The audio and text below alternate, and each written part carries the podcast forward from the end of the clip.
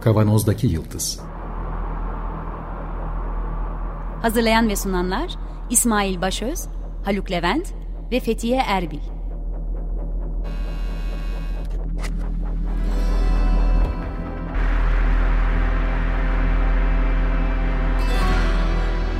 Bugünün penceresinden geleceğin ayak izleri.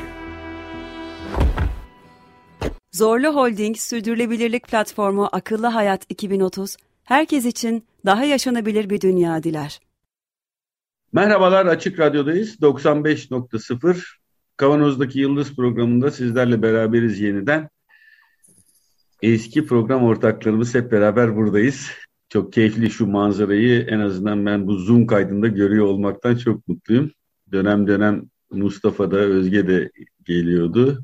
Haluk var, ben İsmail. Mustafa hoş geldin. Merhaba. Özge sen de hoş geldin. Merhabalar tekrar. Çok çok kısa bir hemen bahsedeyim. Özge de Mustafa da bizim aslında program ortaklarımız. Dönem dönem katılıyorlar. Özge Yılmaz psikolog olup neuroscience çalışan e, arkadaşımız. Mustafa makine mühendisi olup robot meraklısı ve robotlar, robotlar konusunda bizi her daim besleyen, bilgilendiren sevgili dostumuz. Neuroscience ve robotları bir araya getirmek istedik bugün. Bu yüzden de Özge ve Mustafa Yılmazer'i de aldık. Önümüzdeki haftalarda dışarıdan ya da içeriden beyne yerleştirilen e, beyin implantlarından bahsedeceğiz. Ama biz bu hafta biraz eğlenceli bir boyutunu konuşmak istiyoruz. Beyin nasıl çalışırı, aynı hareketi bir robot nasıl yapıyor, bir insan bedeni ve beyni nasıl yapıyor sohbeti yapmak istiyoruz bugün. Biraz da biz eğlenelim. Buradan da bir giriş yapmış olalım dedik bu sürece. Ben şöyle bir örnek ortaya atsam ne dersiniz? Bir fincan kahvenin üstelik arkadaşımızla konuşurken masa başında bir fincan kahvenin alınıp ağzımıza götürülmesi ve içilmesi süreci nasıl yaşarız? Bir robot nasıl yaşar? Nasıl bu, bunun üzerinden konuşabiliriz değil mi robotlar üzerine Mustafa ne diyorsun? Ee, konuşabiliriz. Çay daha güzel bir örnek olurdu belki Çay ama daha basit. 40 yıl hatırı olacak o robot 40 yıl yaşayacak evet. mı? Yani çayı tutmak daha kolaydı o yüzden şu ince belli olduğu için. Evet ince belli yukarı doğru e, genişlediği için alttan parmak aralarını sabit tuttuğunda alttan askıyı alabiliyorsun bardağı ve süreç kuvvet kontrolünden ayrılıyor hareket kontrolü sadece konum kontrolüne geçiyor. Biraz daha kolay olurdu. Demek Ama bak, biraz daha kaba motor öbürü daha ince motor herhalde o Türk kahvesi diye düşünüyorum. Onun ee, kulbunu tutmak şöyle Beni ya. daha çok ilgilendiren fal bakma aşamız. en son. En son. Önce, robot. Hem kendi önce... yıkıyor üstüne falını da bakıyor evet. robot yani. Öyle bir teknoloji. Peki ben buradan bir tüyo aldım. Ee, robot daha kolay işler yapıyor diyorsun Mustafa doğru mu?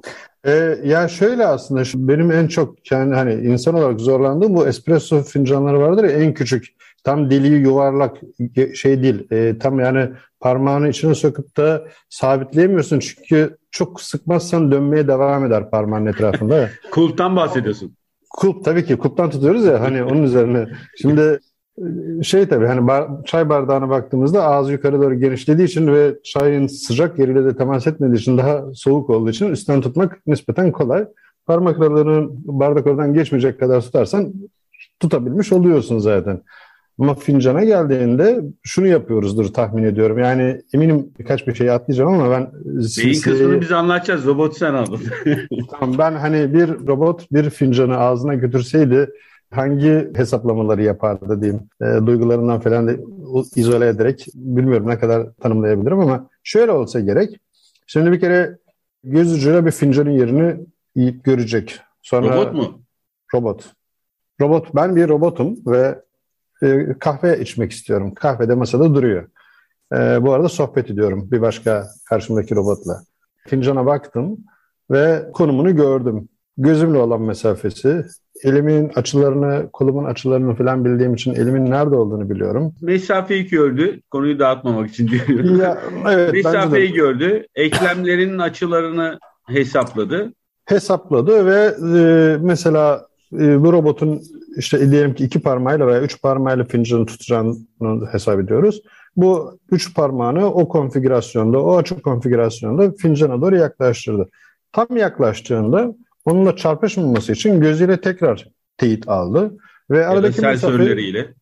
Evet buradaki göz dediğim şey tabii ki e, hani bence göz yani bence kameralı bir sistem gerekiyor. Başka hani radar veya ona benzeyen bir sistem burada çok doğru olmayabilir. Oraya doğru gidiyor. Onu da onu da detaylandırmak mümkün. Oraya doğru gidiyor. Oraya hedefe yaklaştığında yavaşlıyor. Sonra gözüyle sürekli izleyerek artık örneğin 2 santim kaldı. Biraz daha yaklaşım. 1 santim kaldı. Yarım santim kaldı. Birazcık daha yaklaşım yaklaşım derken e, uygun konfigürasyonda fincanın kulbunu tutmaya çalışıyor. Fincanın kulbunu tutma sırasında tutmadan başlayan süreç tamamen deneyimlenmiş olması gereken bir süreç. Çünkü onu ne kadar sıkarsa kırabilir veya ne kadar az sıkarsa elini kaldırdığında bardak oradan yuvarlanabilir. Bir bebeğin fincan tutmaya çalışmasını düşünürsek aslında o deneyimin önemini anlarız. Orada sıkacak, çok küçük miktar havaya doğru kaldıracak, sonra fincanın hala aynı açıda olup olmadığını izleyecek ya da parmaklarından bunun kayıp kaymadığını hissedecek. Buna göre sıkma miktarını artırmaya devam edecek ve en sonunda öyle bir sıkma kuvveti uyguladığında, kaldırdığında bardak hala yere paralel kalmaya e, devam edecek ki bardak oradan dökülmeden yükselebilsin. Şimdi bu kapalı çevrim olarak çalıştığında böyle milisaniyelerle... Bu arada bunların... bir şey söyleyeceğim. Senin bu verdiğin örnekte standart standart bir şişe, standart bir kahve yok. Yani eskiden fabrikalarda çalışan otomasyon robotları gibi aynı şişeyi al, oraya koy, al, oraya koy şeklinde çalışan bir robotun daha üst bir versiyonundan bahsettin sen bize. Biraz daha insan evet. beyninin çalışmasına yaklaştırılmış bir robot bu. Evet doğru. Yani bunun bu insan geometrisine sahip bir robota bir iş yaptırıyor olsaydık bu hesaplamaları yapacaktı. Eğer burada tabii bunun öncesinde bir takım başka şeyler söylenmesi işte bu kahvedir. Bu kahve fincanıdır. O kahve sapından tutulur. Niye kenarından tutulmaz? Ki istenirse tutulabilir. Bunlarla ilgili bilgiler, deneyimler falan ayrı bir şey, ayrı bir kodlama tekniği. Onun öncesinde Peki. zaten olması gerekiyor. Bunları henüz bilmiyor. Biz ona sadece bu kahvedir ve bunu şuradan tut diye söyleyerek bu süreci başlatabiliriz. Şimdi şeyden alalım, senden alalım sözü. Bir küçük ara soruyla gireyim. İçine kahve, kahvenin ya da çayın içine şeker koysam kilo alır mıyım? Alırsam koşmak zorunda mıyım gibi bir takım kararlar vermek zorunda kalmıyor. en azından robot değil mi ya? Tabii ki. Şimdi insana dönelim. Peki insan ne yapıyoruz? Şimdi evet aynı işlemi yaptık. Bir yandan arkadaşla konuşuyoruz ve hararetli sohbetler yapıyoruz. İşte son seyredilen futbol maçı ya da kulübün yönetim kurulu karmaşası gibi. Değil mi Haluk? Biraz önce konuşuyorduk. Durma var, sataşma var Hakim Bey. Vesaire hızlı hızlı hararetli konuşurken kahveyi söylemişiz kahve gelmiş masanın üstüne konmuş geldiğinde bir teşekkür etmiş zihnimiz ama bir yandan hızlı hızlı konuşmaya devam ediyoruz. Ne yapıyoruz? Bardağı tutup ağzımıza götürüyoruz. Abicim o kadar çok şey var ki bu sırada gündeme gelen beyinde. E, benzer süreçler işliyor aslında. Göz, o mesafe. Elbette onun kahve olduğunu algılamamız, işte kokusu da geliyor tabii kahvenin bu arada. Ama ilk andaki Aa, ne güzel güzel kokan kahve e, algısı unutulup sohbete devam ediyoruz. Bu arada elimizi uzatabilmek için ilk önce dediğin gibi lokasyonunu algılaması lazım. Görmek, işlemi sadece burada kahveyi görmek değil, derinliğini, mesafesini, masanın nerede, masada nerede olduğunu, bir önceki yudumdan sonra bardağı nereye koymuş olduğumuzu, e, hepsini hızlı bir şekilde algılamamız gerekiyor. E, fincan içindeki kahve miktarını, e, ona göre yine deneyimlerimizden gelen ağırlık hesabını yapmamız evet. gerekiyor. Mesela bardağı, karton bardağı gelmiş bir kahve diyelim ki ağzı kapalı. Biz onun belli bir ağırlıkta olacağını öngörerek, daha önceden oluşmuş olan içsel modelimizde öngörerek elimizi atıp bardağı kaldırıyoruz. Ama diyelim ki bir şaka yapılmış. O bardağın içi boş. Birden biz o ön hazırlıkla yaptığımız kuvvetlice kaldırma işlemini diyelim ki 250 gramlık bir bardağa kaldıracağız ama 0 gram olunca ya da bir 2 gram olunca fazlaca ağırlık verebiliriz. Birden havaya kalkacaktır. E, tam o sırada ama beyin ondan geri bildirim alıp milisaniyeler içerisinde hop deyip yakalayacak yoksa kasların ya hep ya hiç çalışma sistemine göre onu havaya fırlatmamız işten bile değil. Tekrar beynimiz bunu aldı, kavradı, yakaladı, ağzımıza götürürken eklemlerimizin, tendonlarımızın ve kaslarımızın içinden gelen pozisyon algılama reseptörleri. Ben artık bunun altıncı duyu olduğu iddiasını tekrar tekrar dillendireceğim. Vücut hareket pozisyonumuzu gözümüz kapalı ya da kulağımızda ses almıyorken bile bilebiliyoruz. Bu reseptörler vasıtasıyla çıkan sinirlere e, haberi beyine götüren ya da inen e, beyinden ya da merkezi sinir sisteminden kaslara e, iletilen uyarı olarak düşünürsek oradan gelen verileri beyin hızlı bir şekilde işliyor ve ona göre bardağın ağırlığını dengeliyor ve her bir eklemimizin sayıyorum tek tek omuz, gövde öncelikle omuz, dirsek, el bileği, parmaklar her birinin ayrı ayrı çalışılacak, ayarlanacak şekilde milisaniyeler içerisinde kasların e, kasılması, bırakılması şeklinde bir organizasyon devam ediyor. Burada sıcaklığını bilmediğimiz için e, ağzımıza götürdüğümüzde sıcaklığını bir test ediyoruz. E, ondan sonraki süreçte artık o da kaydediliyor hemen. Ve tüm bunları biz artık bir süre sonra beynin korteksi işe girmeden yapmaya devam ediyoruz. Doğru değil mi Özge? Yani hemen bir süre sonra sadece konuşurken yani karşımızdakiyle konuşmaya devam ediyoruz. Bir şekilde otomatiğe bağlamış oluyoruz. Evet. Yani orada şey gibi hani senin söylediğin sırayla görüntü, imaj retinaya düşüyor. iki boyutlu olarak ve baş aşağı olarak e, retina arkaya görme korteksine iletiyor. Görme korteksi işlemliyor. İki ayrı yere gönderiyor bilgiyi. Bir tanesi kafamızın üstüne tepeye doğru e, gönderdiği bir yolak var. O yola işte nerede yola diyebiliriz. Yani o nesne nerede onu algılıyor. Ne kadar bana uzakta, nerede işte biraz önce Mustafa'nın robot içinde söylediği şeylerin aynısını yapıyor. Bir de aşağı böyle e, kafamızın arkasından kulağımıza doğru gibi düşünebilirsiniz. Başka bir yolak var. O yolakta ne yolağı diyebiliriz. Bu ne? Ya yani o da o baktığımız objenin ne olduğunu tayin eden yolak ve yani aynı anda bu ne ve nerede işlemleniyor? Sonra asosyasyon e, alanlarında bu bilgi birleştiriliyor. Motor kortekse bilgi gidiyor. Ama bunlar hep böyle arkada yapılan şeyler. Daha komplike bir şey olsa biraz daha frontal korteks işin içine girip benim orada bir problem çözme, çözmem gerekebilir. Ama artık biz multitasking işte bu çoklu görev yapabile, yapabilen insanlar olduğumuz için aynı anda arkadaşımla sohbet edip e, kahvemi de içmeye devam edebiliyorum e, asosyasyon bölgeleri de bilgiyi birleştiriyor ve senin dediğin gibi kas sinerjileri yani her bir kasa belli bir miktar iş vererek o hareketi alıp oradan yani ne kadar önce uzak işte uzaklık tayini ve bu ne tayini yapıldıktan sonra bardağı oradan alıp ağzımıza götürüyor oluyoruz. Ta ki ee, ne zamana kadar bunu otomatik yapıyoruz? Birisi yine şaka yapıp biz farkında değilken kahvemizin içerisine diyelim ki bolca tuz bocaladı. Dördüncü yudumda biz onu ağzımıza götürüp hararetli konuşmaya devam ederken birdenbire o tuzu fark edince ancak kahve içmeye başladığımızı tekrar farkına varabiliyoruz. Dört, dördüncü yudumda mı fark ediyoruz anlamadım. Diyelim ki hayır. Ben dördüncü yudumda fark ediyormuş. Ama ya ilk üçünde yoktu. Ee, normal alıştık artık. O kahve o şekilde geliyor ve pratik gidiyor. Ha, o zamana kadar artık işte talamus vesaire onlar çalıştığı için yani ekstra bir e, bilinçli efor. Bu da tartışmalı bir laf ama demek istediğimi anlıyorsunuz. Farkındalıklı bir hareketten artık işte alt beyine, orta beyine doğru döndüğü için hareketin kendisi bin, o binlerce işlemi aslında hadi yüzlerce diyelim işlemi tıkır tıkır e, otomatik pilota bağlamış yaparken birden farkındalığa geçebiliyor o noktada bir. Tüm bunların yapılabilmesi gerçekten hesaplandığı zaman hesaplamışlar bunu çok yüksek sayıda bilgisayarın katılımını gerektiren, işlemcinin katılımını gerektiren hareketler olarak sadece bu bahsettiğimiz sürecin kendisi bile. Kaldı ki burada e, büyük karar verme süreçleri yok. Yani e, sadece bir sıfır üzerinden gidiyoruz neredeyse. Neredeyse.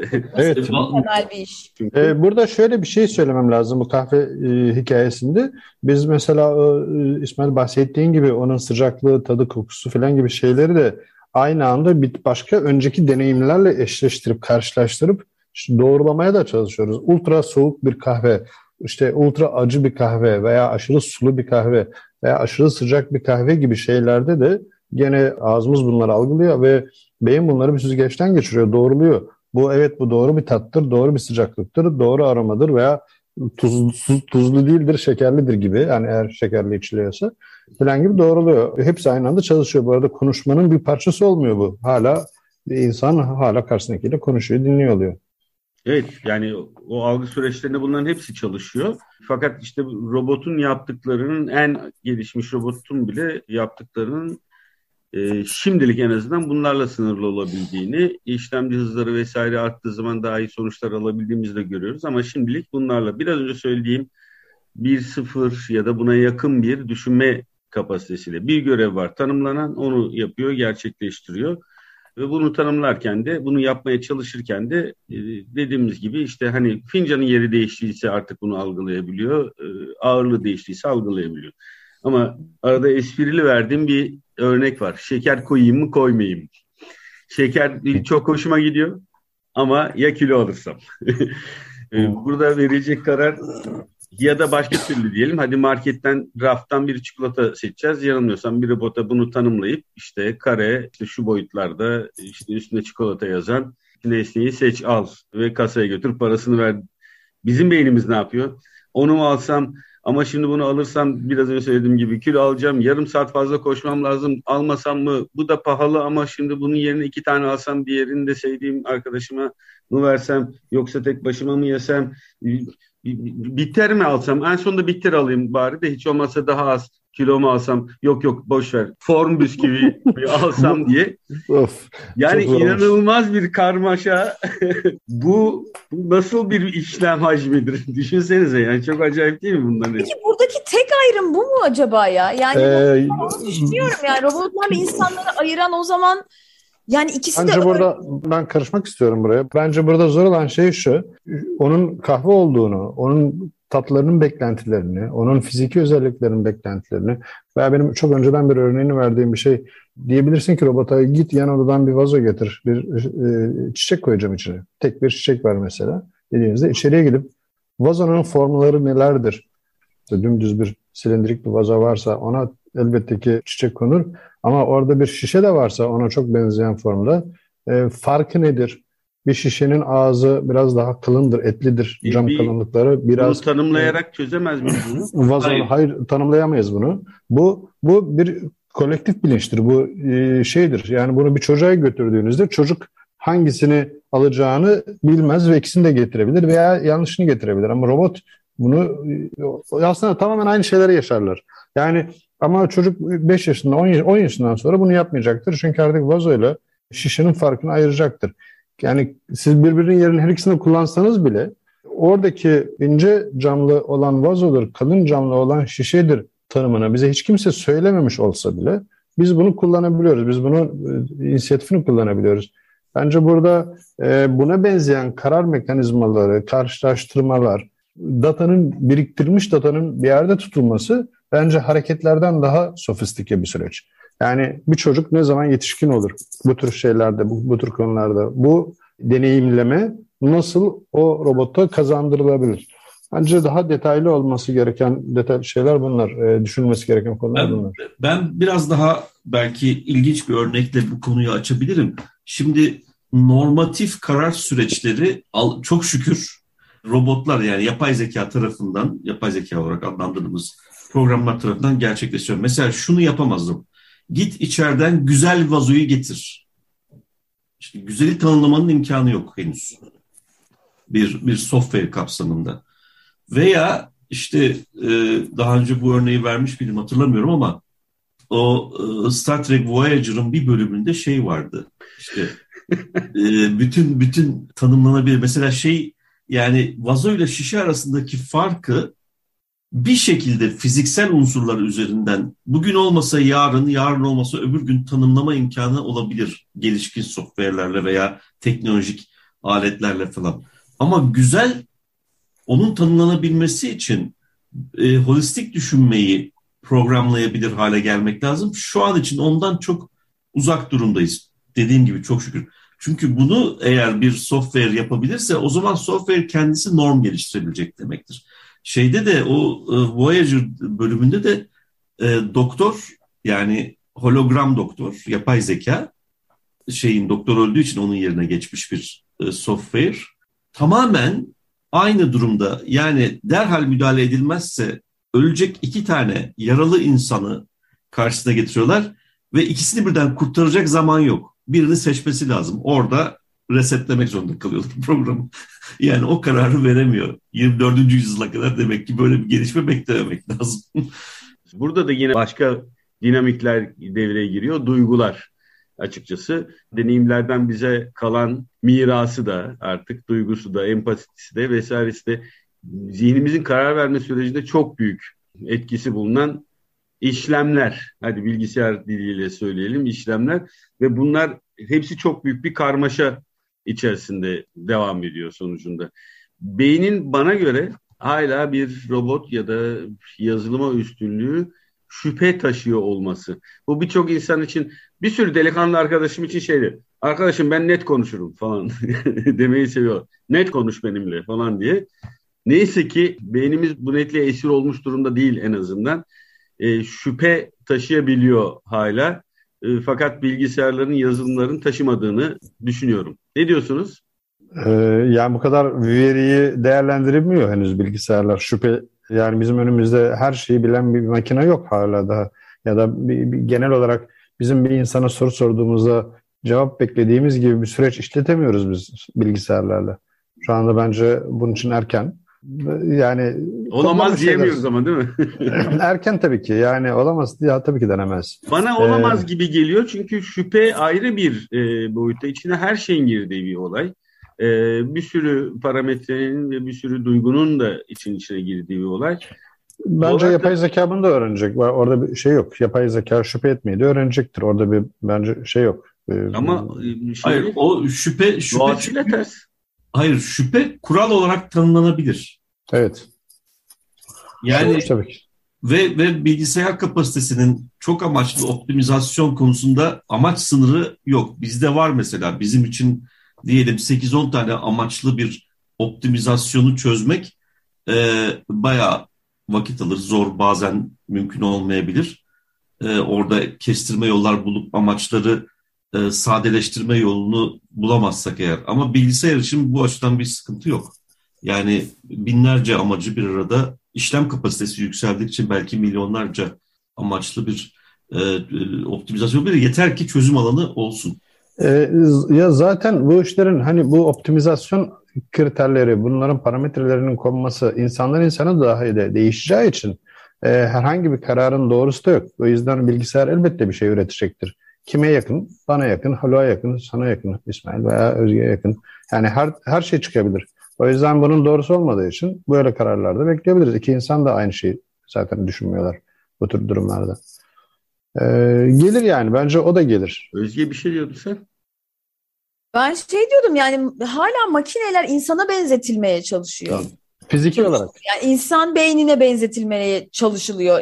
E, robotları ve bilgisayarları insan beynine benzetmek değil. E, herhalde doğru tanım ki onu kastettiğini tahmin ediyorum. E, insan beyninin çalışma sistematiğini buraya yansıtma şeklinde evet. nöronal ağlar o, o, üzerinden evet. kuruluyor. Günlük hayatımızda hepimiz fark ediyoruz. Ben kendi mesleğimden örnek vereyim. İşte 25 senedir yaptığım diyelim ki spor hekiminin içerisinde ya da bedensel ağrılar diyelim ki diz ağrısı. Ben de e, sohbetin 10. dakikasında %90 şeyi eliyorum. Bir sürü ayırıcı tanıyı kafamdan eleyebiliyorum artık. Meslek hayatımın en başında bu kadar hızlı yapamıyordum bunu. Bir şekilde ben de o verileri ala ala ala ala ala ala artık işte yapay zekaya şu anda yüklediğimiz şeyi gerçekleştiriyorum. Artık Big data analizi diye büyük büyük data analizi aslında o şeyin. Evet. Evet. Yani, yani zihnimizin bu çalışma şeklini ki bütün meslekler bunu yapıyordur zaten artık. Yani uzun süre bir konuda vakit geçirdiğin sürece bu böyle gerçekleşiyordur. Beynimizin bu yaptığını nöronal ağ bağlantılarıyla bilgisayara taşımak ile uğraşıyoruz. E, ama henüz beynin bütün her tarafını çözemediğimiz sürece bunun hepsini aynen oraya taşıma şansı da henüz yok.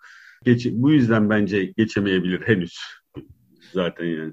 Evet, yani orada bir e, fark, çalışma farklılığı var değil mi? Yazılımcıların en büyük rüyası o biyolojik Biyolojik işleyişi. Şeyi işte software aktarabilmek ama o çok e, mümkün değil şu anda. Çünkü sen tecrübelerinden yola çıkarak ve hissederek belli ölçülerde. Evet. Çünkü orada böyle bir e, nesnel temeli olmayan karar alma süreci de yaşanıyor.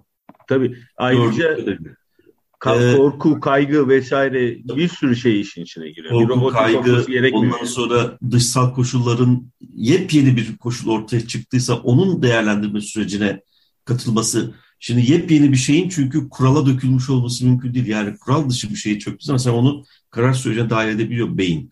Ama bunlar henüz yazılımda bir yazılımda kısa devre ancak kısa devre için bir kural tanımlandıysa ve o kural programlanabildiyse gerçekleşebilecek bir şey. Yine okuma. Eğer öyle bir kısa devre yoksa bütün seçenekleri gözden geçirmek zorunda.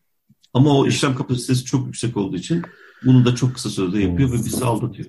Evet, bu beyin çalışmalarına dair özellikle de beyin implantlarına dair yapacağımız sohbetleri içeren bir serinin giriş programı olarak planladığımız e, bu programın sonuna geldik. Önümüzdeki haftalarda yine konuşmaya devam edeceğiz. Çok teşekkürler diyeceğim ama bizdensiniz Özge Mustafa. yok biz, yok, biz teşekkür ederiz. Orada buradayız. Gitmeye de niyetimiz yok. evet evet biraz daha buradayız. evet. Peki. E, bu programın size ulaşmasını sağlayan bütün arkadaşlarımıza, Açık Radyo'da çalışan bütün arkadaşlarımıza çok teşekkür ediyoruz. Program destekçimize ve Açık Radyo'nun bütün program destekçilerine çok çok teşekkürlerimizi iletiyoruz tekrar. Önümüzdeki hafta tekrar görüşmek üzere. Sağlıkla kalın. Zihin ve beden sağlığınız yerinde olsun diyeyim. Hoşçakalın. Hoşçakalın. Hoşçakalın.